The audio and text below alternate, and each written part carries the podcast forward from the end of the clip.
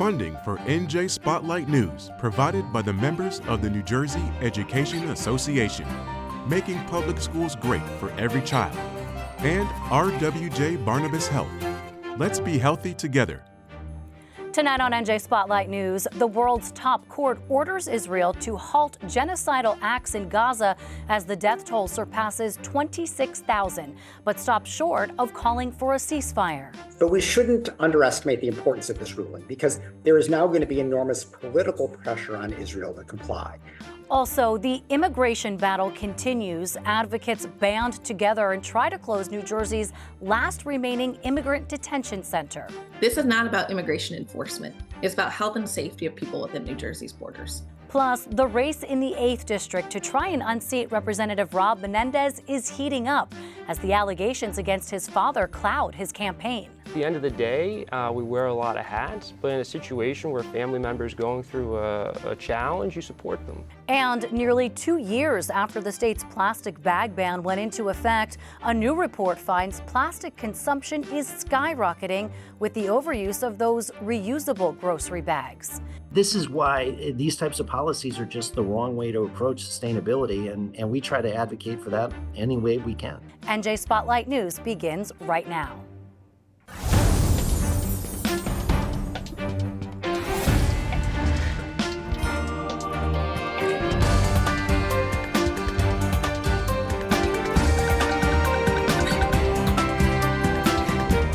From NJPBS Studios, this is NJ Spotlight News with Brianna Vannozzi. Good evening, and thanks for joining us this Friday night. I'm Brianna Vannozzi. Israel must immediately take steps to prevent acts of genocide in the war in Gaza. That historic ruling today from the top court for the United Nations in a case brought by South Africa accusing Israel of violating international laws on genocide in the conflict. But the sweeping ruling from the International Court of Justice stopped short of ordering a ceasefire, which is what South Africa requested. The court ordered Israel to limit the death and destruction caused by its military offensive in the Gaza Strip and to prevent and punish incitement to genocide, along with ensuring humanitarian aid is getting into the enclave.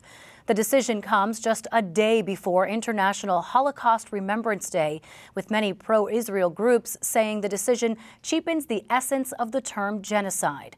But the ruling also operates as a restraining order of sorts while the court considers the full merits of the genocide case. Experts say that could take years. For more, I'm joined by Kenneth Roth. He served for nearly three decades as the executive director of Human Rights Watch and is a visiting professor at Princeton University. Kenneth Roth, uh, always uh, an honor to get to talk to you. What exactly, you. what exactly does this ruling from the ICJ mean? This is a very important ruling, and it's a repudiation of Israel's denialism. You know, Israel says we're being completely lawful in Gaza, we're not doing anything wrong. Um, it's only Hamas that does things wrong. And the court essentially said, no, that's not a fair description. Now, it's important to stress this was not a ruling on the ultimate merits of whether Israel is committing genocide or not. This was an order for what are called provisional measures, basically a protective order, to protect the rights of Palestinian civilians to make sure that they're not compromised under the Genocide Convention. And the court found it plausible that they would be if it didn't intervene. And so that's why it issued its order today. It's a binding order, but is there any way to enforce this ruling? And I'm thinking, of course, back to 2022 when the court also ordered Russia to uh, stop its invasion of Ukraine. We see two years later that war is still raging. Is there, are there any teeth to this? Well, the court, you know, stressed, which is legally true, that this is a binding decision. But the only way to apply coercive measures would be through the UN Security Council, which means dealing with the US veto, and typically the US exercises the veto to protect Israel. But we shouldn't underestimate the importance of this ruling because there is now going to be enormous political pressure on Israel to comply. Having sent its lawyers to The Hague and argued its case, it can't very well say, oh, well, we would have accepted the court's ruling if it was in our favor, but we reject an adverse ruling. You know, that's just not going to wash. And so I think, you know, the burden really is now on the supporters of Israel to press Netanyahu to live up to what the court ordered. Um, clearly, Biden has the most leverage, you know, $3.8 billion in annual military aid, the major arms supplier. Um, now, you know, the U.S. says they support a rules based order. You can't have an Israel exception to that. What is this going to look like in a practical sense? So these emergency measures are put in place. Um, do we expect Israel to comply? What have we heard so far from Prime Minister Benjamin Netanyahu, and what, what might we see change? Well, Netanyahu issued a statement, which was his typical statement. It was kind of, you know, a PR statement. It wasn't a legal statement. So he said it's outrageous to say that Israel committed genocide, but you know, the court didn't rule that. That's the ruling on the merits. This was just a provisional ruling. Um, he said, you know, nobody's going to stop our self-defense. Nobody's claiming they have to stop their self-defense. This is about the means used in that self-defense. And there really are essentially two key elements to this order. You know, one is to stop the bombing that is causing so much harm to civilians, you know, particularly things like these 2,000 pound bombs. They didn't mention that, but that was a key part of South Africa's case. The second is to open up and let the aid in. You know, there clearly the court went on and on about the huge deprivation caused to the Palestinian civilian population of Gaza. And they basically ordered Israel to stop the obstructionism, to stop the, you know, the mere dribs and drabs of aid that it lets in, and to open up the doors because otherwise there's massive starvation, massive deprivation, a real catastrophe, as the court said. I have to just think about the gravity of this uh, and, and the history of Israel being accused of committing the very crime that's deeply woven into the fabric of Israel um, and the Israeli people, which is genocide. As someone who has spent their life studying this, watching this, I feel like we can't um, we can't undervalue just the piece of how how heavy this is. You're absolutely right, Brianna. And you know that was part of the Israeli defense, but it's completely not a defense. You know, yes, Israel was created to protect Jews from genocide after the Holocaust. But um, that doesn't mean that as it's defending itself from the horrible October 7th Hamas attack, that anything goes. It still has to abide by basic rules. And the court found it was plausible that Israel was violating the Genocide Convention. And so that's why it issued these orders. Kenneth Roth is a human rights activist and also a visiting professor at Princeton University. Kenneth, thank you so much. Thanks for having me. Immigrant rights groups are joining New Jersey's legal fight against the state's last remaining detention facility. A federal judge in August sided with the for profit prison company that runs Elizabeth Detention Center, saying that ending detention in New Jersey would be, quote, nothing short of chaos. But as the ACLU and others argue, the state is well within its constitutional rights to shut them down. Senior correspondent Joanna Gagis reports. This case really is about who has power over what. This is not about immigration enforcement. It's about health and safety of people within New Jersey's borders. The case is between the Murphy administration and Core Civic, a for profit company that operates the Elizabeth Immigration Detention Center, or EDC. Core Civic won a lawsuit in August that challenged a state law that prohibits private detention in the state. New Jersey's Attorney General Matt Platkin has now filed an appeal in the Third Circuit Court. States have a what's called a traditional police power to regulate in the area of health and safety in order to protect their residents and people within their borders. And so, in this particular case, the state makes clear in the legislative findings that the reason they are adopting this legislation is a direct result of the health and safety risks presented by immigration detention. The Biden administration weighed in on behalf of Core Civic this summer, calling New Jersey's law unconstitutional. Now, 28 organizations have filed an amicus brief with the court in support of the Attorney General's position, citing evidence of abuse and neglect that have occurred in the EDC. People died while I was there and after because of neglect. And then they tried to say some story like there was some poor guy who had a seizure and they put him in solitary. Those allegations made by Yanette Calendario, who says she reported many of the instances during her 13 months at EDC, although we couldn't independently verify her example. She was sent to EDC for leaving the country on a business trip while her application for a green card was still being processed. She was detained in spite of a judge saying she should remain free. She says she too was denied medical care when she experienced dangerously high blood pressure after learning a family member member had died. The officer added insult to injury. The officer shouted at me, I wish your head explodes.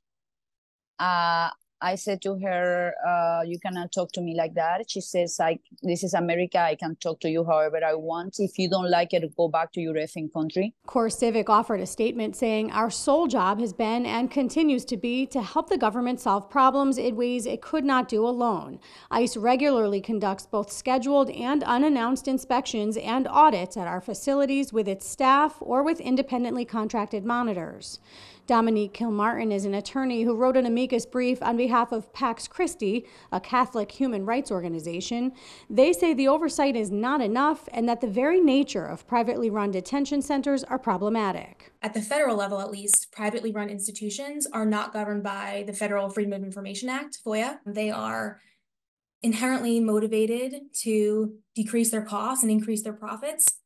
And our research shows that they implement cost cutting measures at the uh, negative effect of people who are incarcerated and their health and safety. The 28 amicus brief contributors focused on the Biden administration's own commitment to ending private prison companies, yet supporting the continuance of EDC. Although they have um, announced that they will no longer use private prison companies in the criminal context, they continue to use private prison companies in the immigration context. So there is an inconsistency there. California brought a similar appeal to the Ninth Circuit Court and lost. So even if New Jersey wins this case, it could tee up a battle in the U.S. Supreme Court. I'm Joanna Gagis, NJ Spotlight News. The fight for Bob Menendez's U.S. Senate seat may be heating up among political circles, but a Rutgers Eagleton poll out today finds most New Jersey voters don't even know who's running. The poll finds 45% of those asked don't know or have an opinion of Congressman Andy Kim. He's one of several contenders vying for the nomination in the June Democratic primary. 38% of those surveyed were unaware of First Lady Tammy Murphy. 24% were unsure of her. It means the two frontrunners have a long way to go in terms of building name recognition over the next few months.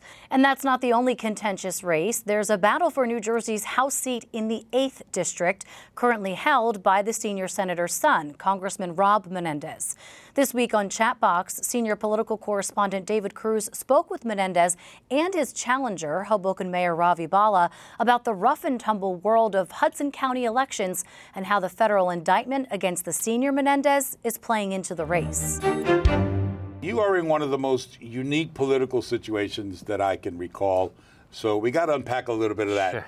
Uh, uh, first, the challenge uh, made by your opponent and others that you're in your seat now only because your father, who used to have the seat when it was the 13th Congress- congressional district, essentially handed it to you. Is that fair? You know, listen, we've heard that for, for years now, um, since we were first elected in 2022. We have a track record now. Uh, you go and you look at the work that we've put in in our first year, what we've built, building the team that we've built here in the district down in Washington, the work that we've done, solving cases for over 1,100 families in the district gotten right to work in Washington. We're proud of the work that we've done. Um, we've we've dedicated ourselves to this role, and that's ultimately what we will be judged on. Anyone that wants to talk about anything else is losing sight of the fact that we've gone to work every since every day since being elected, and that's what we should be judged on. I don't want to belabor this too much, but you are the only one in the congressional delegation uh, who has not called on Senator Menendez to resign. Can we just safely say? That's your dad, and, and what else can we expect? Or is there some other rationale you want to present? You know, listen, it's, it's my father. And you know, listen, we were talking earlier about being from Hudson County, right? You stick with your people. Um, and I think everybody deserves their shot in court um, to, to, present their case. I think we should reserve judgment of people. Um, that's not just for people that are your family members, that's for everyone. We talk a lot about it, um, something I believe in, um, and he's, he's my father. Can you talk a little bit about if, if um, this may be an unfair question, but I'm going to ask it anyway. Uh, can you talk a little bit about what the conversations were like when all this was happening? Yeah, I mean, it's, um, you know, it was a fast evolving process, right? And, um, you know, at the end of the day, uh, we wear a lot of hats, but in a situation where a family member is going through a, a challenge, you support them. So I want to start with the Ravi Bhalla rationale. What do you got against the congressman who's served the district for just about a year? Hasn't he done all right by Hoboken? Well, you know, we um, have had a process in Hudson County of not elections, but selections. So it's not about, um, you know, whether or not somebody's been doing good or not, but it's about finding the best quality candidate and having uh, a choice in the district. Uh, we have not had a choice in decades for this congressional seat. It's been anointed by political party bosses.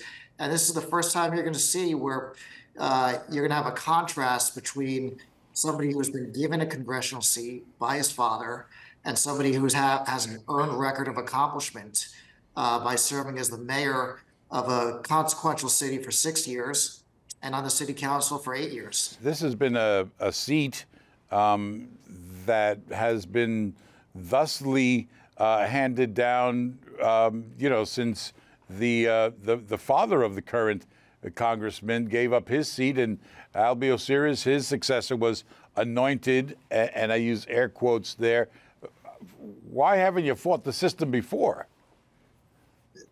This is not um, 16th century England where people are anointed seats and they get passed down through generations to families after families. Uh, this is a democracy.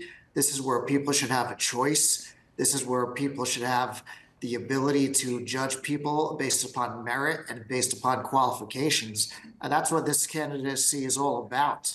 Uh, why didn't I run before? Because I wanted to build up a track record, unlike my opponent, of accomplishments. I've done that through 16 years of public service, and uh, I expect to bring those experiences and accomplishments to Washington.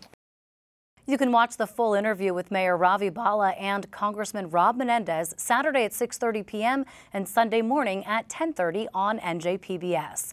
And on Reporters Roundtable, I'll be in the seat for David Cruz, kicking off the show with former Congressman Tom Malinowski. We'll talk his decision to endorse former House colleague Andy Kim in his run for Senate. Then a panel of local reporters break down this week's political headlines.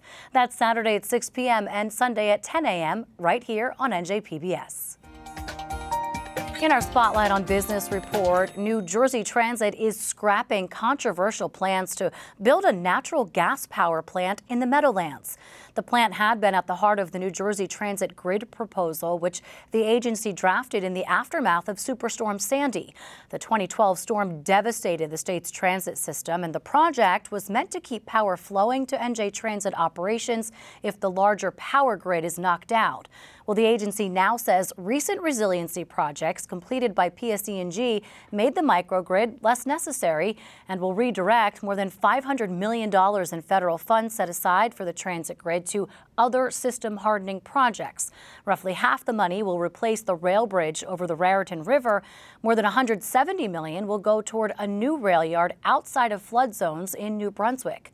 Environmental activists have railed against the gas plant idea for years, arguing it would undercut the state's goal of transitioning to clean energy and add pollution to already overburdened communities around the Meadowlands. Years after the state put a single use plastic bag ban in place, there are still conflicting studies on just how much it's helping the environment. New research finds the ban did significantly cut down on residents' use of those plastics while also increasing the use of reusable plastic bags that could be just as bad, if not worse.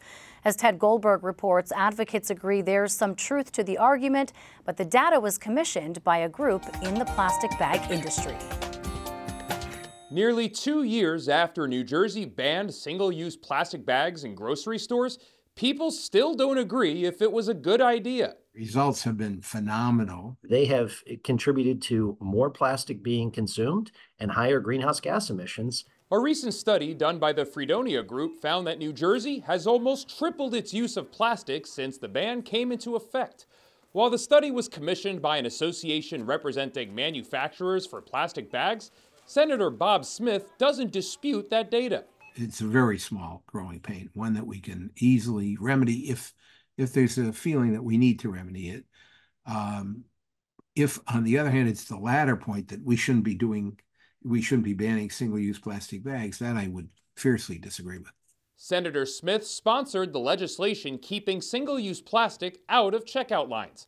If anything, he says New Jersey should go further in getting rid of plastic. We have to push the envelopes more and get more and more plastics out of the environment. If we would take you to the nearest hospital and had your blood tested, what do you think's going to be in your blood?